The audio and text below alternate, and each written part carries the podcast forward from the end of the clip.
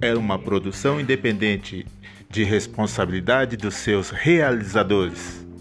Ih, já começou esse papo furado. De novo, de novo, outra vez. Não, Cristãozinho, é assim a abertura dos programas, muito bonito. Mas muito bonito e no final fica feio, no final fica feio. Cristãozinho, e se você você fizesse uma abertura de um programa ou fosse um candidato político, o que que você ia fazer?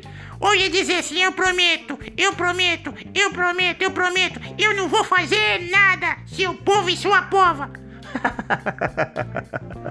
ah, porque os outros prometem não fazem, eu já ia ser sincero, direto na lata. Assim, eu prometo, eu prometo, eu prometo, não vou fazer nada, mas vota em mim mesmo assim, porque eu preciso do dinheiro do salário. tá bom, Cristãozinho, vamos encerrar. Mas esse, ó, Cristãozinho, você quer ser político? Não, não, Deus me livre, eu quero outra profissão. Cristãozinho, você lembra de um, alguma história aí de, de alguém tal, alguma piada que fala do assunto?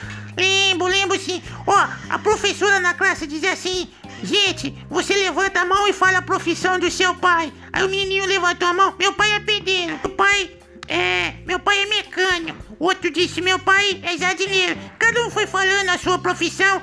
E aí, o menininho lá no fundo não levantava a mão de jeito nenhum. A professora ficou preocupada e disse: Menino, por que, que você não levanta a mão? Levanta essa mão, menino. Participa da aula. A menina disse: É porque meu pai é político.